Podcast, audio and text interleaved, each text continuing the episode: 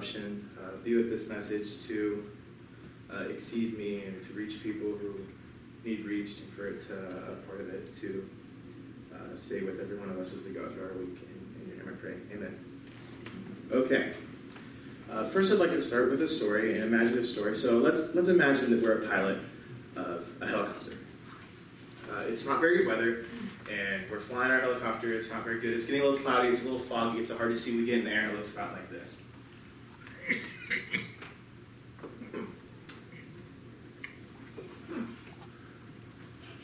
There we go. Uh, but don't worry, we have a tactic. We're going to follow major highways. It's a good tactic used by pilots. They're taught to just follow major highways. We won't, we won't hit a hill. Uh, and we have passengers. They have to get to their destination. We've, we've got to go up in this air. We've got to fly this. Uh, so we're flying along, and it's going pretty good, but the conditions, they're kind of bad. But we're going good for the conditions. It's going okay. Uh, we switch air traffic controllers, and we're beginning, they identify themselves, and we identify us. And so we're communicating, and we, they ask us our intent, and we say, we're going to go up to 4,000 feet. Well, we start to ascend, uh, ascend, but little do we know that we're severely disorientated. A le- previous left turn has turned into a bit of a dive, and by trying to ascend, we are going very fast in the wrong direction. Moments later, what we thought we were rising, we start to see a hill come into view, and at 180 miles an hour, missing the hill by 20 to 30 feet, we slam into the hill and explode. The helicopter explodes killing us and our eight passengers. Those who listen to the news may recognize this as the story of Kobe Bryant, an NBA player and coach. Bryant, his daughter, who he was going to go coach, two players, mother and father of one of the players, the mother of the other player, and an assistant coach all died in this tragic accident. Uh, and what they believed to have happened was the pilot was trusting his perception. He was he what he, he felt like he was going straight, and so he started to ascend. Uh, but pilots are taught to avoid, obey their instruments over feelings of something they learned because of something called spatial disorienta- disorientation. When the fluid in your ears, which is balance, gets disorientated and you feel like you're going straight or forward and you're even going left, right, up, or back, you can't tell where you are. So you should always, pilots are taught to trust their instruments. I feel like we can have this feeling, you know, like I got this or I have control. I don't know, I know, I know what I need. I, I can travel this gray foggy area alone. Uh, I don't think that's right, because uh, if we use our feelings and ignore our tested instruments, then we may, have, we may end up like our imaginative piloted selves, crashing and burning into a hillside. So, how can we pilot our lives without becoming disorientated? Well, we can use our instruments. Uh, but before we talk about our instruments and what we have on our imaginative pl- uh, journey of life as we pilot our lives, before we talk about the instruments, I'd like to talk about what stops us from using our instruments. And I could come up with two things. The first one being Satan. Uh, luckily, we know his devices. It says in 2 Corinthians 2.11 uh, that... I believe I will you follow along with me. Thank you. Clicker isn't working. It says, so that Satan will not outsmart us, for we are familiar with his evil schemes. And in the King James Version, it says, we are not ignorant of his devices. So we can know Satan's tactics. We can know what he does. And it's laid out in Scripture. The first thing he does is deceit or lies. That's what I call it. It's delayed because we're doing so much here. Okay. Okay. deceit or lies. Uh, and so 1 John 3 8 says, This is going to make me go This is going to make me go drive it. Okay.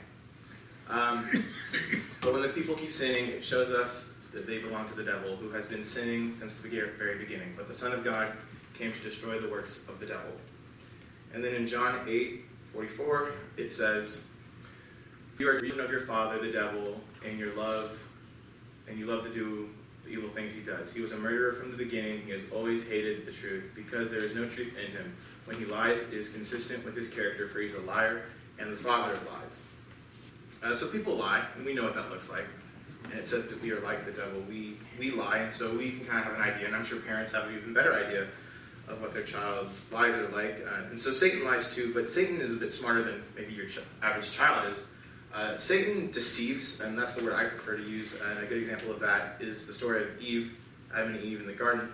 Because Satan never really outright lied, like said something that was completely false. Uh, he simply deceived or implied lies and stretched the truth, making Eve question God, like, you will surely not die. Well, he was right in the sense that you would not die in that moment, but inevitably they did die. So he was stretching the truth there. Uh, Satan wants us to not trust God. He wants us uh, to not be looking at our instruments. He wants us to rely on our own understanding. And Proverbs 3 5 says, Trust the Lord with all your heart. Do not depend on your own understanding. So if we make God's understanding our understanding, if we make God's wisdom our wisdom, if we make uh, God's desires our heart's desires, uh, we can start to kind of we gain understanding, wisdom, and motivation. We can start to break down Satan's lies, and we can start to see the truth. Because if we don't, Satan lies to us, and he convinces us to deceive ourselves and others. And if we accept and spread Satan's false truths, we will gain destruction. That's the next point. Satan brings destruction. 1 Peter 5 8 says, Stay alert, watch out for your great enemy, the devil. He prowls around like a roaring lion looking for someone to devour. Then in John 10 10, it says, The thief's purpose to steal and kill and destroy. My purpose is to give a rich and satisfying life. The thief, the devil, comes to destroy everything and doesn't play by any rules. All tactics are available. Every thought is fair game. Every impulse and desire is weaponized. Satan spins evil out of every motive and thought. He tells lies and manipulates thoughts. He uses the media to spread hate, hopelessness, and destruction. Uh, and the last thing that Satan does, or one of the last things that I'm going to mention, is delay. 1 Thessalonians 2.18 says, We wanted very much to come to you, and I, Paul, tried again and again, but Satan prevented us. Satan prevents us from spreading the good news. He installs fear and doubt in our minds. He causes us to doubt our church, doubt our families, doubt our friends, and even sometimes doubt ourselves, causes us to think, oh, I should wait until I'm older. I should wait till this happens. I should wait till this date. And we keep pushing back things. It causes us to delay. And I think if we hesitate, if we let ourselves be convinced by that lie that we're not ready or whatever, that that is Satan winning, stopping us from using our instruments and stopping the furthering of the kingdom. Uh, and there's so much more than, that Satan does. Uh, if uh, guys from Men on Fire may get this, uh, I feel like Satan is ground fighting Satan, he fights dirty, he takes every advantage, there's no stop, no mercy, no easing, and Satan is smart. Uh, he knows how to distract us from our instruments, and I want to show you a video about Satan in the garden. Levi, if you pull it up. Just next slide. Unmute the PC,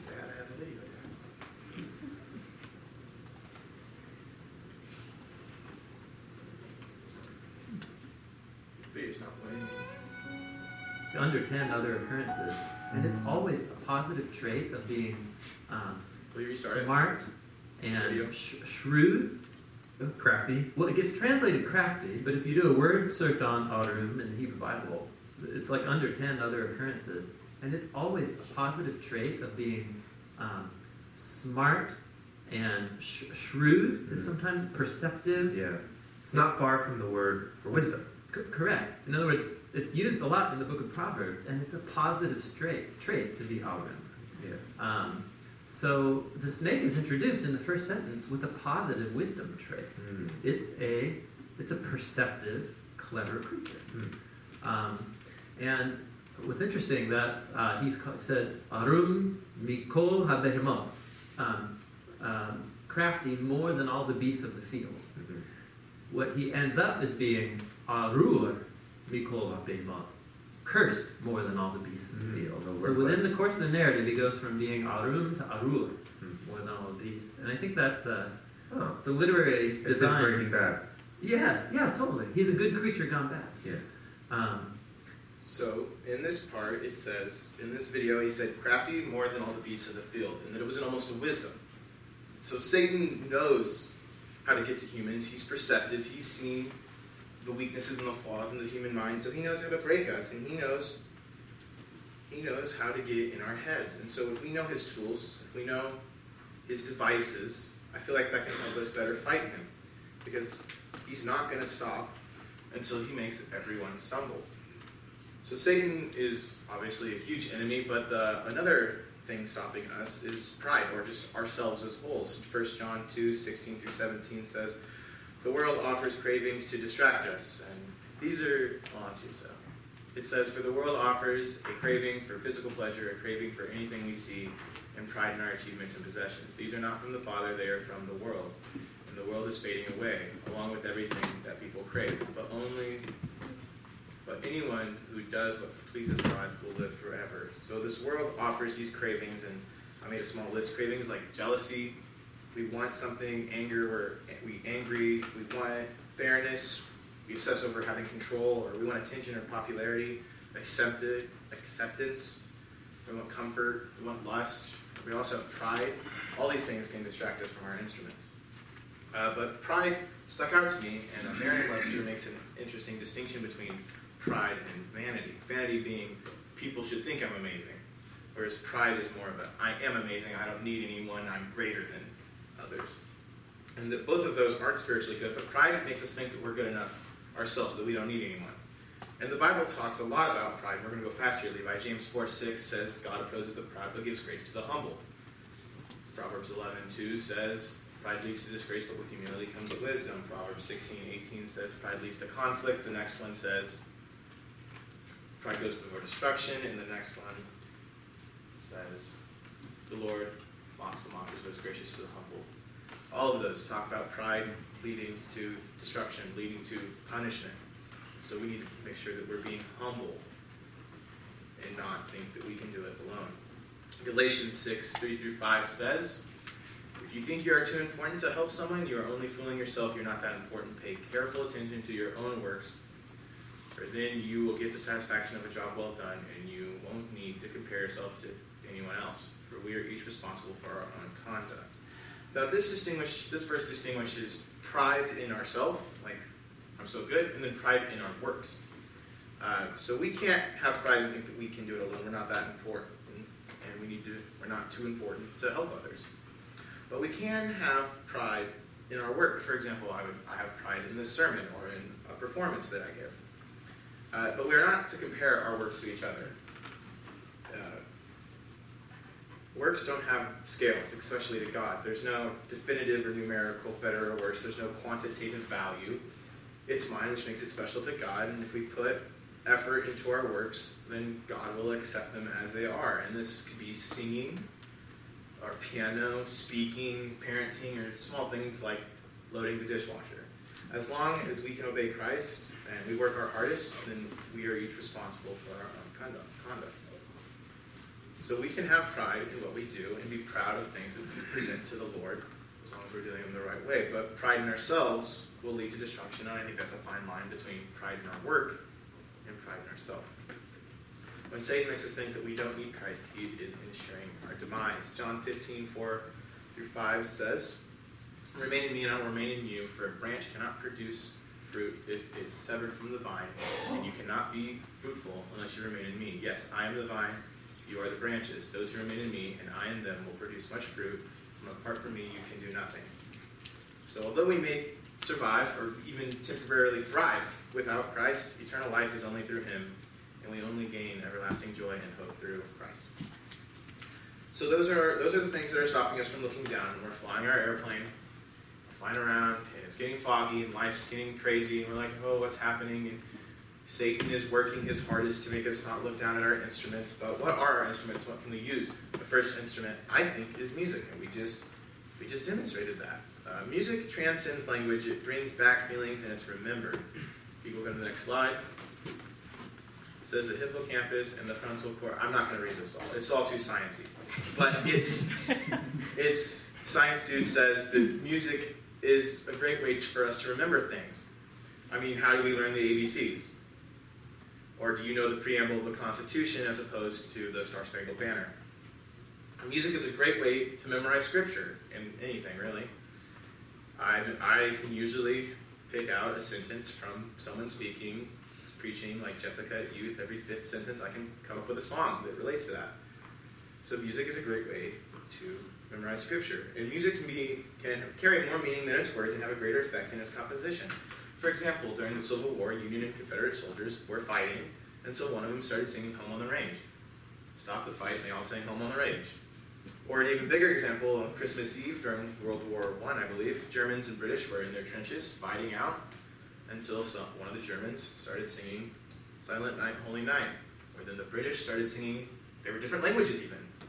Different languages started singing the same song, came together into no man's land, mines, all this terror. They came together on Christmas Eve and sang hymns, exchanged gifts. during a world war. Music breaks barriers. Music has been a central part to Christianity too. The Bible has or references over 1,400 songs, like the Song of Moses, Psalms 119, the Song of David's victories, or the Song of Solomon. It has songs of lament like Lamentations, joyous songs, and songs of beauty, majesty, and even sorrow. They're all in the Bible.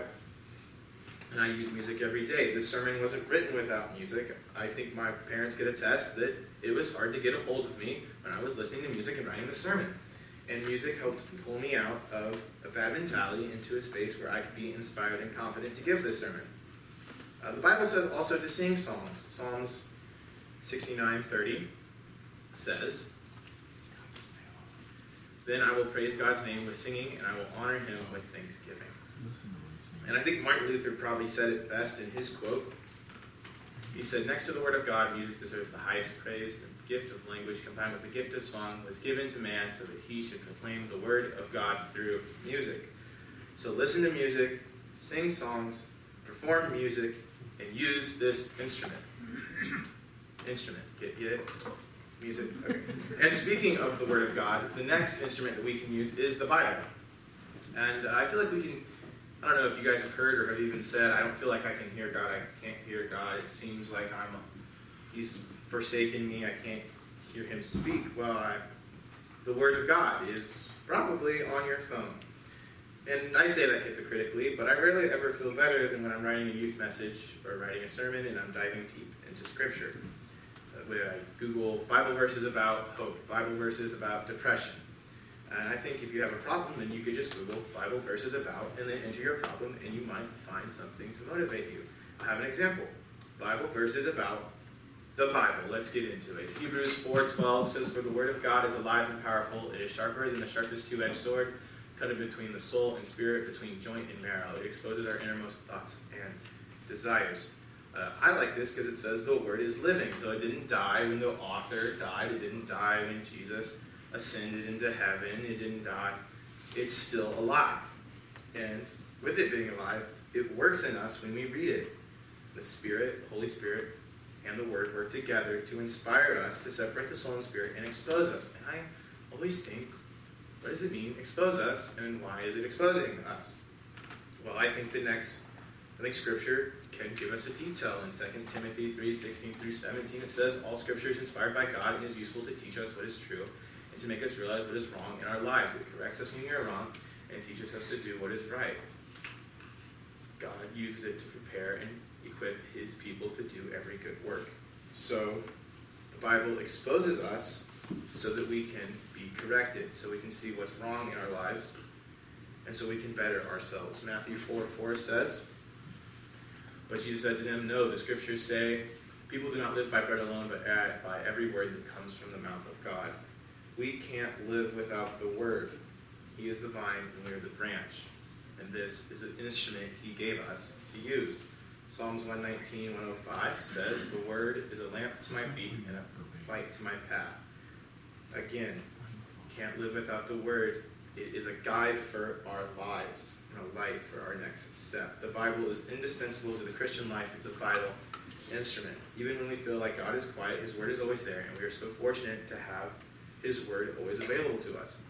I think the Bible is the best way for us to correct and improve ourselves. The next one, uh, the next instrument we can use is prayer. 1 John 5 14 through 15 says,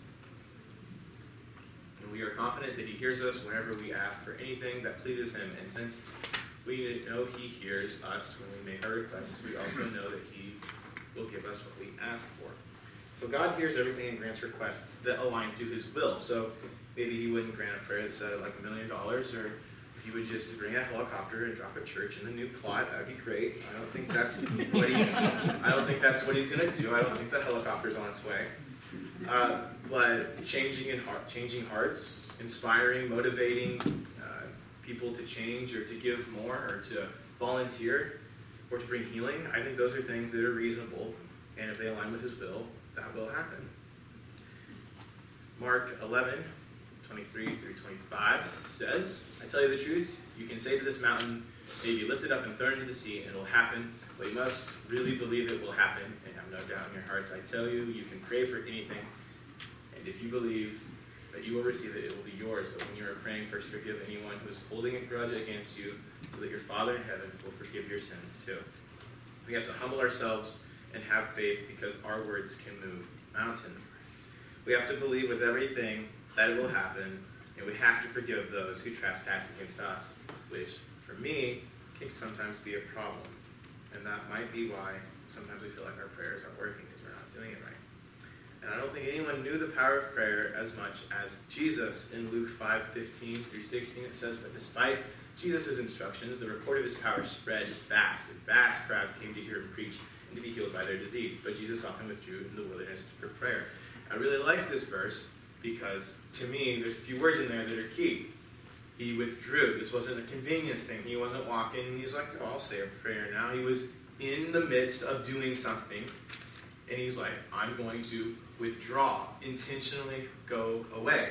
And then he said he went to go pray in the wilderness, not on the, the steps of the temple or in front of everyone and to brag his majesty and ability to pray. He went I would assume, alone in the wilderness to talk to God. And I think that's important that we do the same. While Jesus' popularity soared and opportunities came to speak, he kept prayer a priority.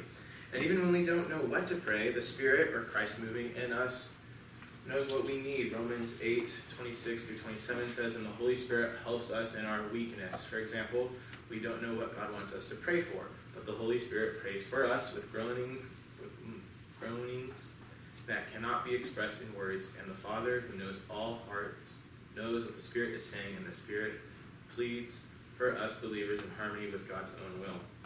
When I read this, this was really comforting to me because it's like uh, the cries that uh, our cries are heard even when we can't speak. We don't understand what we need or what we want or what's going on. It's just when you can't make words, those those are heard, and God understands. But it's important to know that this doesn't mean that we just can't pray. God knows, it'll be fine. We'll move on. I don't think that's true, and I always think of a like a parent. And I'm not a parent. Uh, but I think uh, like a parent, if they had a child and the child is just an, like, an energetic child running around, and then you start to see weird things, small discrepancies in how the child acts and presents himself, things that only a parent can see. You know, the, the kid is struggling something's on his mind. He's, he's not doing too good. I mean, he's, he's trying really hard to not tell anyone or show anyone, but it's really just a struggle for this kid. And the parent can see that and it's like, ah, I want to help my child. I mean, this child is struggling. It's like if I go up to them, I'm sure parents of teenagers will say, hey, what's, you know, they'll test. You go up to them and say, hey, what's wrong? They go, nothing. And move, move on. But how, so, you know, just watching your child struggle, that seems like that'd be so hard. But then how amazing would it be when the child finally comes up and goes, I have a problem, I need help with this, and the parent can go, yes, let's get to work. Or we can start helping, and the parent could be there for the child. I feel like that's really close to how, or even more so, what God feels. You know, when He sees us struggling, He knows our struggles, like it says, but we won't come to Him with prayer. We won't tell Him what's wrong. We won't try to get help. So I think Christ really wants us to help. And for me, I think prayer is a time to think and reflect, along with talk with God. He will respond in His own way. Uh, and I like to think of it as a friend who quietly listens. And although prayer is good to do together, in fact, it's quite powerful, moves mountains, and we'll talk more about that later. Later, praying alone, like Jesus probably did, lets you to truly unravel and present everything to Him. And I like to think of like maybe you have all this stuff bundled up with yourself. You have all this string or you know something that you keep close to your chest. It seems like when you pray, you throw it out, you drop it all down, and you, can, you just see it everywhere. And then God, through you, through prayer, can start to have you see everything. So as you give it all to Him, as you lay out all your problems, everything you do, you can start to see. And you're like, hmm, I can fix that. I could, I see what's wrong here. I can maybe start working towards this and gaining confidence for that. And God, through you, through the Holy Spirit, you can start to see stuff. So for me, prayer is a revealing conversation with a verbally silent friend who works inside me to inspire change. But why do we pray? Well, Philippians 4 6 says, Don't worry about anything. Said, Pray about everything. Tell God, tell God what you need. and Be thankful for all He has done. So we pray to be thankful. And we should pray always. Instead of worrying, we should always pray. Uh, and a side note on this verse is uh, that I cannot not read this verse and think of a VBS song from like so long ago. I don't even remember when this VBS was, but there was a song that went with this, and I think that's a great uh, testament to how well music works to memorize scripture. I don't even remember the song, and I can't remember Philippians 4 6, but I can remember the whole verse. And so I think that uh, it's important that we do programs like VBS, Children's Church, Adult Bible Study, stuff like that, to get scripture ingrained into the heads, especially through things like music. So we should pray to thank God and pray always. 1 John 1 9 says, But if we confess our sins to him, he is faithful and just to forgive us of our sins and cleanse us from all wickedness. Uh, and I put all caps here, must confess. That's the first step. Once we confess our sins to him, once we pray, you know, bring it all to him. This is this is what's well, this is my what I've done, this is my problems. Then he is faithful and just to forgive us of our sins and cleanse us from all wickedness. James 1 5 says, If you need wisdom, ask our generous God. He will give it to you. He will not rebuke you for asking. So God gives wisdom generously. And in Jeremiah 29 11 through 14, it says, For I know the plans I have for you, says the Lord. They are plans of good and not of disaster. I give you a future and a hope. In those days when you pray, I will listen. If you look for me wholeheartedly, you will find me. I will be found by you, says the Lord. I will end your captivity and restore your fortunes. I will gather you out of your nation where I sent you, and I will bring you home again to your own land. So, if we confess our sins, if we confess our sins, we get forgiveness. We can ask for wisdom. If you remember, God, the Word is a lamp to our feet, so we have a guide. We can get wisdom through prayer, and there's a plan for our lives. And I think that's amazing that we have that hope that we can get all that through just using our instruments. God has a plan for each of us, and He will reveal it in His perfect timing. And He can reveal it through the wisdom, if you pray for it, and through the Word, if you use it as a guide. And in James 5 13 through 17, it says, Are any of you suffering hardships? You should pray. Are any of you happy? You should sing praises. If you're happy, sing praises, music, instrument.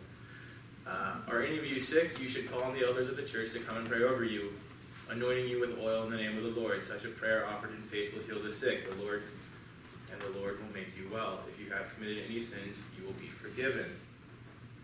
We have a powerful faith that we can use through prayer. Together, we can heal the sick and move mountains. The body of Christ has power in numbers and prayer. And, go to the next slide. Confess your sins with each other and pray for each other so that you may be healed. The earnest prayer of a righteous person has great power and produces wonderful results. Elijah was human as we are, and yet when he prayed earnestly that no rain would fall, none fell for three and a half years. We have power through prayer to help people.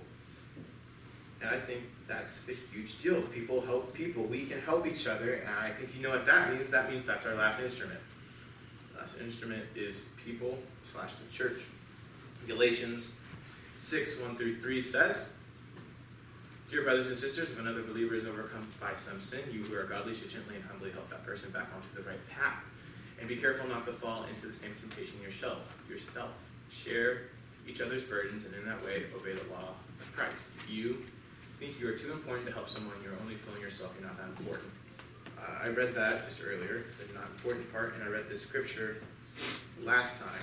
The church has the responsibility, the ability and the responsibility to help each other. And I read this last sermon, and it had a quote with it. So the goal was always restoration. The goal of the church is always restoration, and we should work to restore each other. Matthew 9, 12 through 13 says, When Jesus heard this, he said, Healthy people do not need a doctor, sick people do. Then he added, Now go and learn the meaning of the scripture. I want you to show mercy, not offer sacrifice, for I have come to call those who don't think that not those who think they are righteous, but those who know they are sinners. Do you know that you're a sinner? We can't have pride and act like we're not.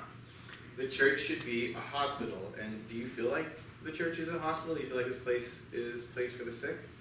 A place for the outcasts to be healed and the weary to rest? Are the doors of this hospital open? Are the staff, the doctors, nurses, and technicians, are they qualified? And are we even a church at all? Are we even a hospital at all? I have a quote. It says, The church should be seen as a hospital, a rehab clinic, a place of refuge, or a repair shop. The church is not a country club. Stop treating it like one. The person smoking outside the church doors, the woman in inappropriate clothing, the man with whiskey under his breath. These are the children of God, not excuses to pass judgment, judgmental glances act. Ask them their story, the story. Buy them coffee. Really listen to them. That is the gospel. not telling them that they need to get their act together in order to attend Christ, to attend church. Christ did not have people get better, he took them as they are. We are the repair shop for people, and how hard is it to be a hospital when your own church doesn't come here for healing? Think to yourself, do you come here for healing? Would you open up and expose yourself to get prayer, like it says to do? Uh, for me, I don't know if I would and maybe I'm wrong, but maybe I'm onto something. I think it's time for us to open our minds upper level and quit the gossiping. And I say this to me too, and I think that's the beauty of preaching is I'm preaching to myself. It would be hypocritical to come up here and act mighty uh, bigger than everyone that's prideful. Uh, this isn't a feel-good country club. Sure, we can have joy and music and fun, and maybe even go do some country club things and you know golf or whatever they do at country clubs. Uh, but we're also here to break down walls, provide healing, and provide healing, reaching into the depths of humanity's darkness to find righteousness. James 5:16 again says, "Confess your sins to each other and pray for each other so that you may be healed. The earnest prayer of a righteous person has great power and produces wonderful results." Come together and pray and confess your sins to each other remember last time, my point was remember the family, be the church. Don't let pride get in the way. And when, and when we are the church, we can use each other as a vital instrument in our lives, a resource or lifeline to keep in the fight. For me, it seems like God speaks through people. And at times, God uses me to speak to people, and conversations with people can reveal eye opening revelations and ideas. And Christ always used people for his good. For example, Rahab was a prostitute. Paul was a murderer. David an adulterer. Jonah was a coward. But all these sinners worked for his kingdom. And I think we too could probably find an adjective to describe ourselves. But we too, sinners from the start, can work wonders. But we can't act like we're not sinners. We can't have this place be a country club. Remember our pilot example? Had the pilot only listened to others and gotten a second opinion from air traffic controllers, he could have seen that he was lost and disorientated, and in fact, he could have seen that he was descending instead of ascending. Had every instrument on board, not every instrument, had every instrument on board failed except his radio, and he could have still radioed air traffic controller, they could have seen that he was falling and descending, and they could have helped him. Hey, you're not going up. Oh, I feel like we can do that too. Uh, we are in the haze and fog and even feel like our instruments are failing, we too should be able to go to others to get to evaluate ourselves. The church is a vital instrument to the faith. We must make sure that we are using it correctly. We have to ensure the church is a place for the sick to rest and be themselves. There should be no masks in church. We should be ourselves and be the kingdom of God. So, in conclusion, like the pilot, when visibility is low and the fog of life clouds our minds, we can rely on our instruments. Use our instruments. Instrument of music, we can get godly songs stuck in our head, sing praise, memorize scripture. We can use the Bible to memorize scripture. We can teach them to our kids through VBS Bible study. Teach them to ourselves. We can pray, pray often, pray with God alone, pray with others because there's power, and talk to the, our Father in heaven. And then we can use our people in the church. And the people slash church part of this is a very interesting part because music, that's all on you. Bible, that's all on you. Prayer, that's all on you. The people in church is the only option up there that isn't something you control. You can listen to music or not, you can Bible or not, you can pray or not. People will do what people do. They'll do what they want. You can't control if a person comes up to you. And that what makes it most powerful, and that's what also makes it the most likely to fail. So when we, we are all pilots in our own lives, lives that get foggy and hazy, when you can't feel anything and when it gets dark, when your senses are going haywire, use your instruments because they will never fail. And again, I have uh, my sermon resources available if you want to look over the document, be inspired. Just come find me. Let's pray. Dear Lord, thank you for the ability to be up here and speak. Be with us to, when our lives get foggy, to find our instruments, to be able to uh, read your words, to pray, to sing, to come to people. Be with us to be able to uh, use what we you have given us to better our lives, to allow us to serve you, and be with us to seek your forgiveness. In, in your name I pray.